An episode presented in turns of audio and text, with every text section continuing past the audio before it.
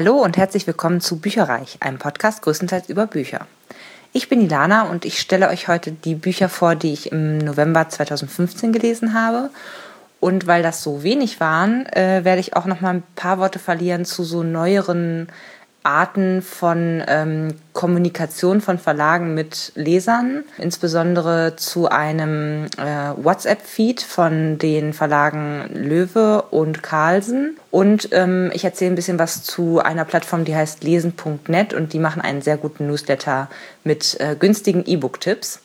Aber wie gesagt, zu Anfang äh, einmal die beiden Bücher, die ich jetzt im November gelesen habe wer sich jetzt fragt, warum ich so eine anhaltende Leseflaute habe, beziehungsweise ähm, momentan einfach im Vergleich zum ersten Halbjahr sozusagen äh, des Jahres äh, deutlich weniger gelesen habe.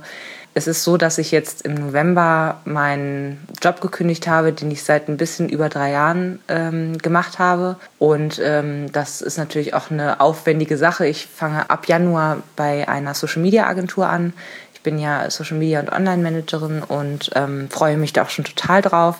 Ähm, ich bin total gespannt, wie das dann da wird und ähm, glaube, das ist auch ein richtiger Schritt für mich. Aber gerade wenn man ein bisschen länger halt in einem Unternehmen vorher war und ähm, das einem natürlich auch Spaß gemacht hat, dann macht man sich so eine Entscheidung einfach nicht leicht und es ist natürlich dann auch sehr zeitintensiv und, und arbeitsintensiv, sich zum einen umzuschauen und auch ähm, verschiedene Bewerbungsgespräche zu führen. Und ich glaube, den Job, den ich jetzt tatsächlich antreten werde ab Januar, das ist einfach Traumbesetzung. Das wird mir ganz, ganz sicher sehr viel Spaß machen. Es ist in einer Social Media Agentur hier in Hamburg und da bin ich sehr gespannt drauf, aber das ist mitunter der Grund, warum ich eben in den letzten Monaten relativ wenig ähm, Zeit und, und Geduld dann stellenweise auch äh, zum Lesen aufgebracht habe.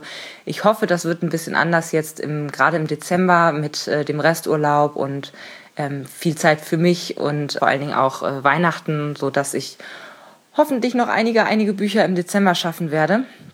Ähm, unter anderem deswegen, weil ja unser Lesebingo für 2015 noch im Raum steht. Das, wer sich erinnert, ich habe das schon ein, zwei Mal erwähnt.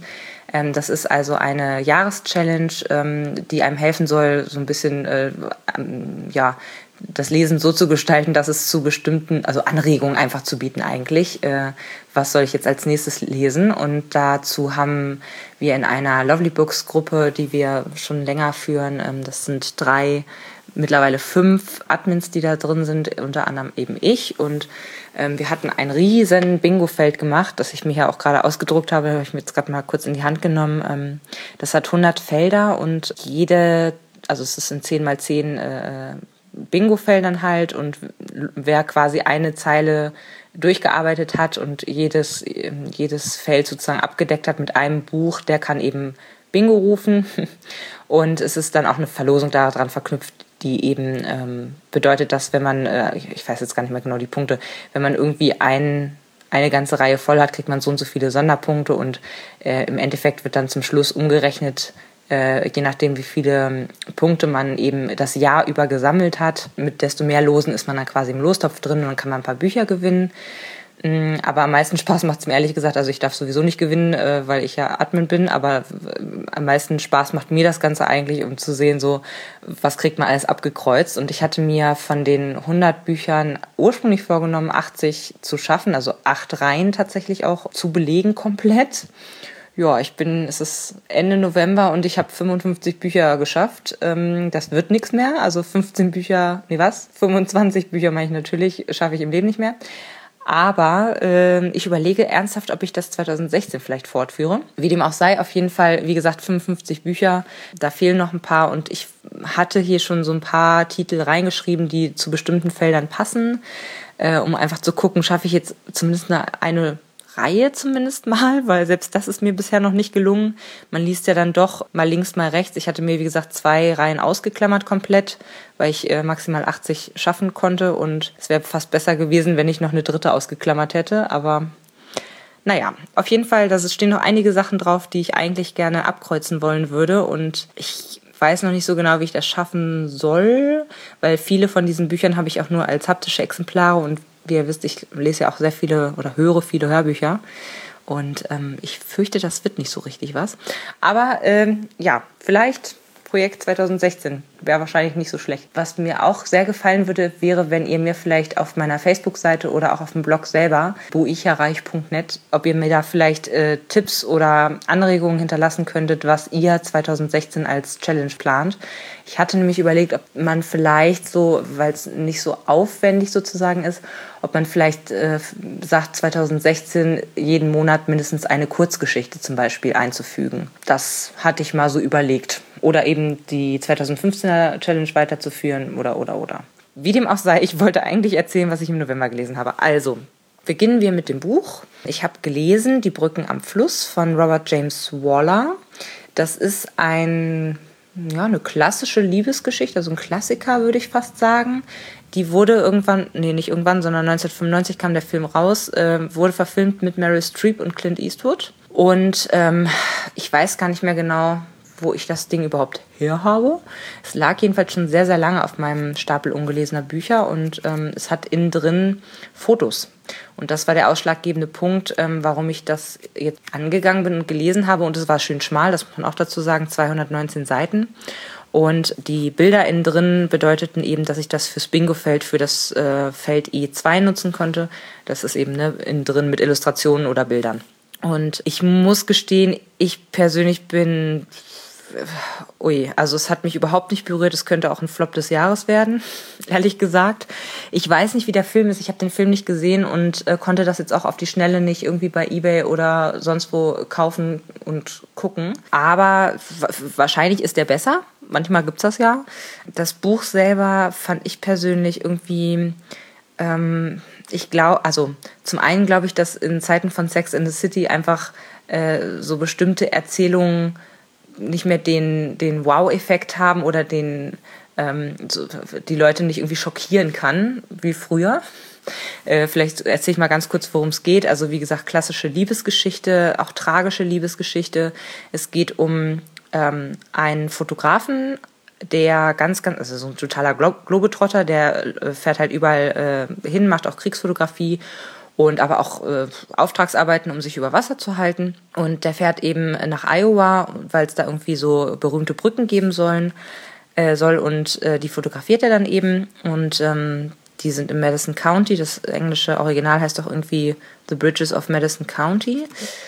Und dort verfährt er sich, beziehungsweise er findet die eine Brücke nicht. Und dann hält er halt in so einem Farmhaus an und da ist Francesca. Francesca ist, ich sag mal, 40, Mitte 40. Ähm, ihre Kinder und ihr Mann sind gerade auf einer Viehauktion, bleiben da halt ein paar Tage und es ist auch irgendwie 1965. Und ähm, ja, in, innerhalb dieser Tage kommen die beiden sich halt näher. Also sie hilft ihm dann, diese Brücke zu finden. Ähm, er revanchiert sich irgendwie mit einem Abendessen und die, also es funkt irgendwie direkt und man merkt, da ist eine Verbindung zwischen den beiden. Und ähm, im Endeffekt umspannt diese Liebesgeschichte nur so äh, vier Tage, aber es ist das ganz große und äh, tragisch im Sinne von, sie kann, sie hat eine Familie und kann es nicht auf sich nehmen, jetzt ihre kleinen Kinder zu verlassen. Er ist zwar ungebunden, aber auch eben, wie gesagt, so ein unruhiger Geist irgendwo auch. Also er will gar nicht irgendwie sesshaft werden im eigentlichen Sinne. Und äh, das heißt, sie finden einfach nicht so richtig zueinander. Also sie ähm, beginnen eine Liebesgeschichte, aber es wird nie was draus. Und das Ganze ist höchst poetisch geschrieben. Ich muss aber sagen, also ich fand zum einen überhaupt gar keinen Zugang zu diesen Figuren. Äh, also es gibt auch ein, Vorwort von dem Autor tatsächlich, das ist bestimmt zehn Seiten lang. Ähm, fand ich auch ein bisschen übertrieben, wo man halt auch merkt, also zum einen, er merkt selber, dass es irgendwie leicht kitschig ist, was er da jetzt schreibt. Also so dieses, die, diese ähm, intrinsische Motivation, warum passiert das überhaupt, warum verlieben die sich so, so stark halt auch ineinander. Ne? Für beide ist das irgendwie äh, das ganz große Glück und obwohl es halt nur vier Tage dauert so und irgendwie, also es, es war für mich so ein bisschen, ich kam da nicht so ganz rein, was da so die Motivation dahinter war sozusagen oder wie, wie, wie das so schnell funktionieren konnte. Also das war irgendwie nicht so ganz plausibel für mich irgendwo. Und ähm, wie gesagt, zum einen sagt der Autor im, im Vorhinein schon, okay, äh, es ist tatsächlich, also aus jedenfalls so wie er es geschildert hat, es ist eine wahre Geschichte. Ähm, die Kinder von der Francesca haben eben in ihrem Nachlass Hinweise darauf gefunden, dass da was äh, zwischen den beiden war und, äh, und mit wem überhaupt. Und weil die hatten von dem Mann sozusagen, Robert heißt der, noch nie was gehört. Und äh, haben dann aber auch so, das war dann so, ein ganzes Package mit Tagebuch und irgendwie, ähm, keine Ahnung, was allem so. Und das heißt, die Kinder haben ihm das quasi erzählt und er hat dann daraus eine, eine, ein Buch äh, gemacht. Der hat auch sonst, also ich habe mal geguckt, der hat noch ein paar andere Sachen geschrieben, aber keine dieser Sachen kennt man in irgendeiner Form. Also ich jedenfalls nicht. Und ja, ich weiß nicht. Also das war, wie gesagt, zum einen nicht so ganz nachvollziehbar, zum anderen ziemlich kitschig. Dann wiederum gab es Stellen, wo ich gesagt habe, oh, das ist, das ist so philosophisch, das passt überhaupt nicht zu diesem Setting, zu diesem bäuerlichen Setting irgendwie. Also ich fand das ganz schön anstrengend irgendwie, weil die so völlig abgehoben irgendwie miteinander gesprochen haben und also ich weiß nicht, ich fand das irgendwie ein bisschen komisch. Und er sagte auch im Vor, also der Autor, er sagte auch im Vorwort, ja, ähm, über diesen Robert was rauszufinden war ähm, wiederum super schwer. Und ich finde, das merkt man wiederum dann der Person oder der, der, dem Charakter an, äh, weil er dann doch versucht, also er kommt dann ziemlich so ins Schwadronieren, so nach dem Motto, dass das ja der Urtyp des Mannes ist und warum und ungezähmt und keine, also, also es war irgendwie ein bisschen merkwürdig. Man hat so ein bisschen das, das Gefühl gehabt, dass der Autor irgendwie, ja, was man, was man nicht ganz versteht, das glorifiziert man so. Also ich fand es sehr, sehr merkwürdig und hab, konnte dem Ganzen leider überhaupt nicht richtig was abgewinnen. Deswegen würde ich dem auch nur zwei bis drei Sterne geben. Also ich fand es leider nicht gut. Ich glaube, ich werde mir den Film nochmal ansehen, weil natürlich Meryl Streep ist großartig, Clint Eastwood ist auch super und ähm, vielleicht holt es mich dann ja doch ab. Das zweite und letzte Buch, was ich jetzt im November gelesen habe, ist der zweite Teil von Bobby Dollar. Der heißt Happy Hour in der Hölle und ist von Ted Williams. Und ich habe es vom Hörverlag zur Verfügung gestellt bekommen. Es wird wieder gelesen von Simon Jäger, der hatte ich schon mal beim ersten Teil erwähnt, sehr bekannt ist. Ähm, er spricht da, also standardmäßig und fest Matt Damon, Jet Li und Heath Ledger.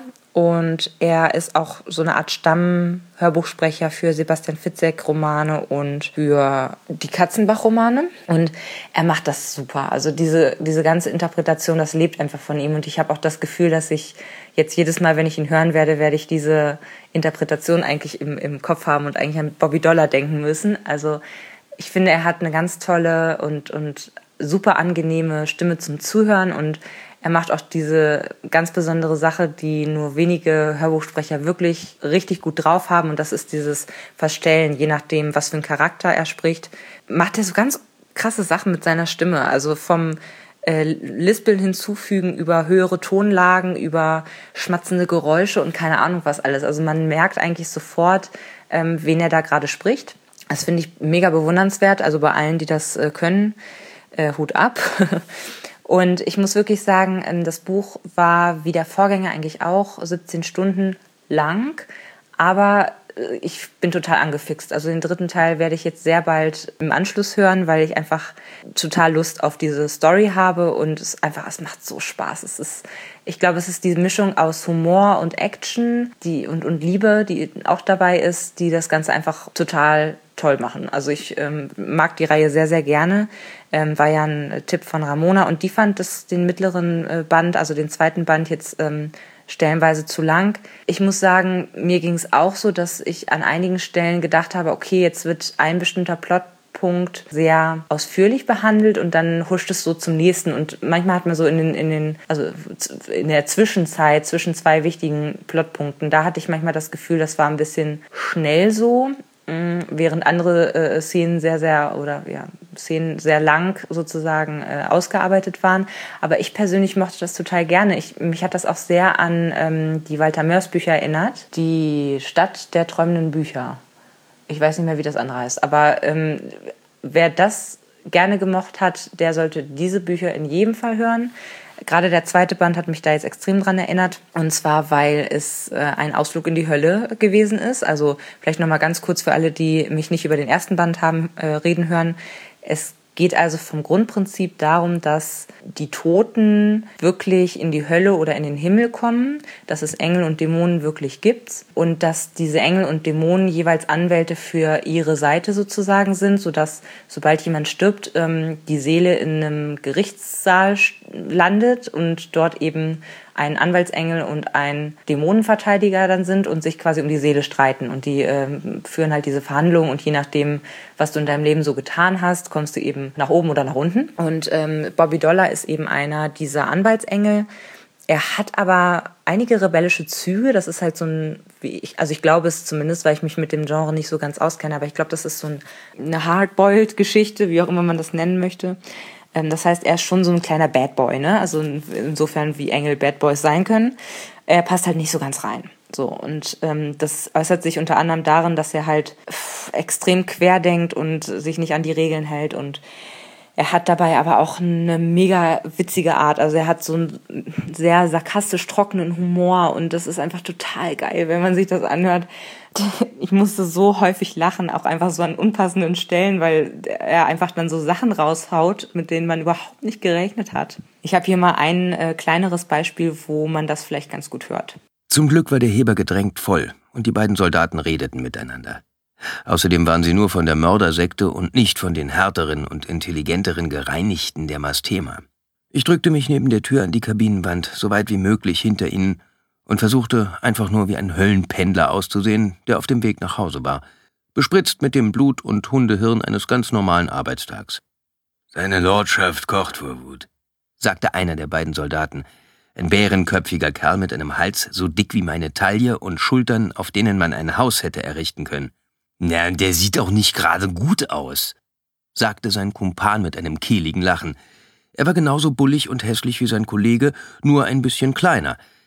Beide wirkten, als könnten sie nur mit Daumen und Zeigefinger den Kopf vom Körper rupfen.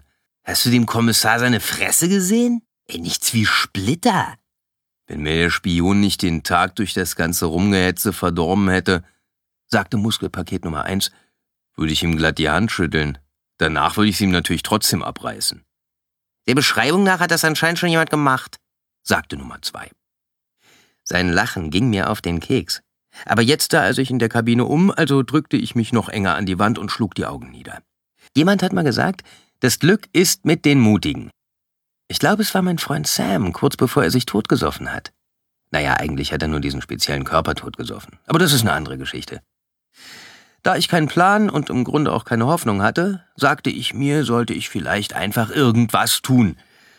Also zog ich unauffällig das Dolchschwert von Ribrasch aus meinem Gürtel und stieß es, als der Heber auf der nächsten Ebene hielt, unter Aufbietung aller Kraft meiner Beine, meines Rückens und meiner Schultern Muskelpaket Nummer eins in die Seite. Die Tür glitt auf. Die Leute im Heber starrten mit weit aufgerissenen Augen auf die beiden toten Soldaten. Die draußen wartenden Fahrgäste bemerkten sie jetzt auch. Zwei, drei Sekunden lang bewegte sich niemand, und es war ganz still, bis auf das leise Rasseln zitternder Schuppen. Helden sind in der Hölle dünn gesät, dem Höchsten sei Dank. Aussteigen! So, und ohne jetzt zu viel von dem, äh, ja, von der Story zu erzählen, weil ich finde das immer doof, dann äh, weiß man gegebenenfalls schon irgendwelche Geheimnisse aus dem ersten Band. Aber ähm, in dem zweiten Band geht es darum, dass eben Bobby Dollar seine große Liebe aus der Hölle holen möchte. Und das Ganze artet eigentlich in eine totale Odyssee aus. Also es wird wirklich von äh, A nach B, äh, was? Von A nach Z meine ich. von A nach Z beschrieben, äh, was da also alles in der Hölle auf ihn wartet und welche Kreaturen und wen er da trifft und was da alles Schreckliches mit ihm passiert. Und ich kann verstehen, wenn manche Leute das vielleicht ein bisschen langatmig finden, aber ich fand es, wie gesagt, total in Ordnung, weil es mich halt extrem an die Stadt der träumenden Bücher erinnert hat. Der Weg ist das Ziel, würde ich mal so sagen zu Anfang fand ich es ein bisschen schade, dass wenig Charaktere neu waren. Also ich sag mal so die ersten paar Stunden, äh, wo er eben noch nicht in der Hölle ist, um auf diese, diese Odyssee zu gehen, kannte man wirklich jeden, der ihm begegnet ist. Also es war null Weiterentwicklung quasi. Das fand ich zu Anfang nicht ganz so toll auch wenn es schön war, die Charaktere quasi wiederzufinden, aber dazu habe ich wahrscheinlich die Hörbücher auch zu nah aneinander gehört, als dass das vielleicht sinnvoll war. Vielleicht war das eher nochmal so eine Art ins Gedächtnis rufen sozusagen von den Charakteren, die ähm, da eine große Rolle gespielt haben im ersten Band.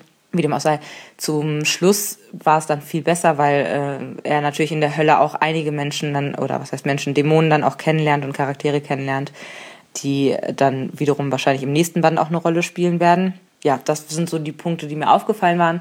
Prinzipiell hat es mir super viel Spaß gemacht, weil es so fantasievoll war und wie gesagt, Humor, Action, Liebe, Fantasie ist alles mit bei. Insofern würde ich dem Ganzen sogar vier bis fünf Sterne geben, was ja ziemlich hoch ist bei mir.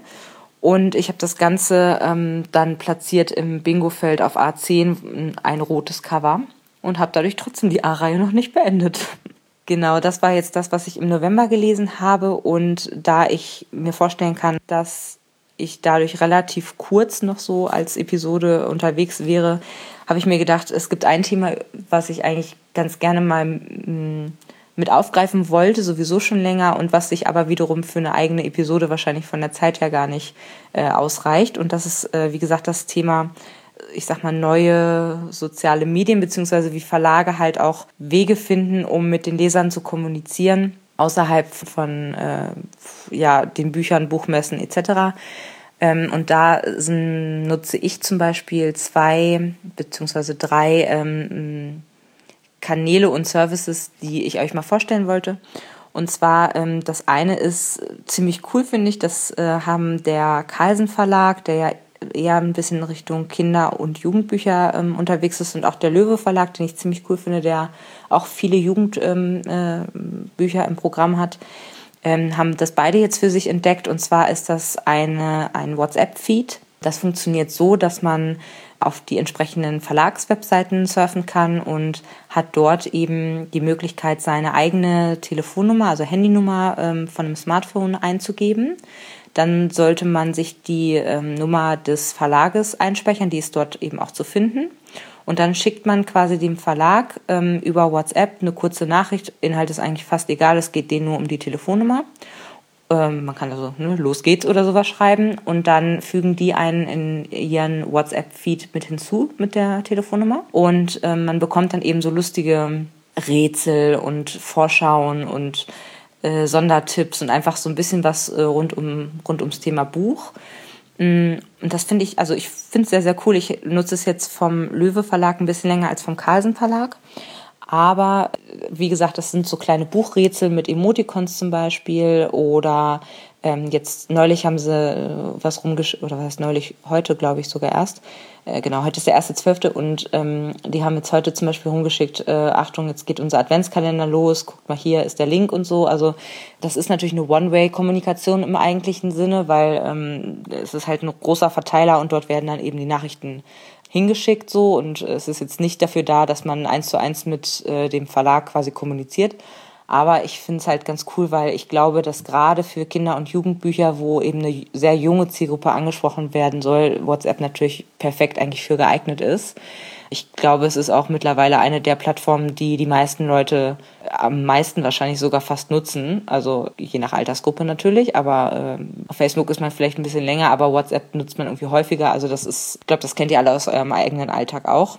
Und ich finde das ziemlich cool, wenn man ähm, einfach zum einen mitkriegt, was für neue Bücher erscheinen, zum anderen kann man miträtseln aus dem äh, Sortiment sozusagen, was es für Bücher so gibt und es ist einfach ganz nett gemacht. Es ist jetzt auch nicht so, dass man sich total zugespammt fühlt, weil es irgendwie mehrfach pro Tag irgendwas kommt oder so, sondern bei Löwe finde ich es ganz angenehm, da kommt halt alle paar Tage mal was und ähm, das reicht dann, finde ich auch.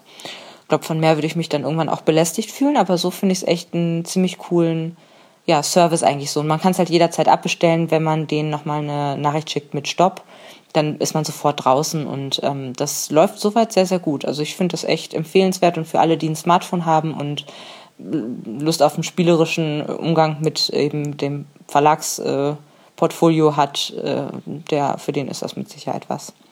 Und dann habe ich noch eine Webseite für euch im Gepäck, die ich persönlich auch ziemlich cool finde. Ist jetzt eher was für die E-Book-Reader unter euch. Und zwar heißt die lesen.net. Und die haben zum einen einen Newsletter, den ich abonniert habe, der zweimal pro Woche Tipps gibt äh, rund um gratis oder äh, vergünstigte E-Books. Ist dann einfach so, dass man halt äh, das Coverbild ähm, wird dargestellt, der Titel wird dargestellt vom jeweiligen Buch und dann steht da eben auch, ähm, auf was es reduziert beispielsweise ist oder dass es eben gratis ist für eine bestimmte Zeit. Steht eine kurze Inhaltsangabe, meistens auch so leicht verknüpft mit ähm, Amazon-Rezensionen, also mit Rezensionen zu dem Buch.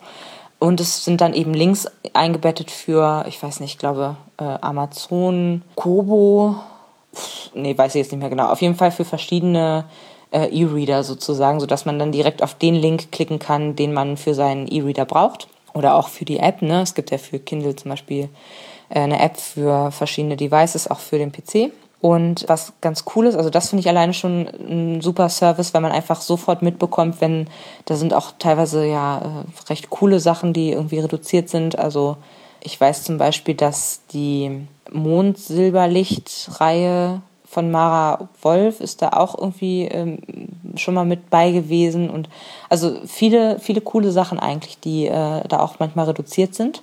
Und das kriegt man natürlich sehr, sehr schnell dann dadurch mit. Und ähm, auch das kann man jederzeit abbestellen, ist ja bei allen Sachen so.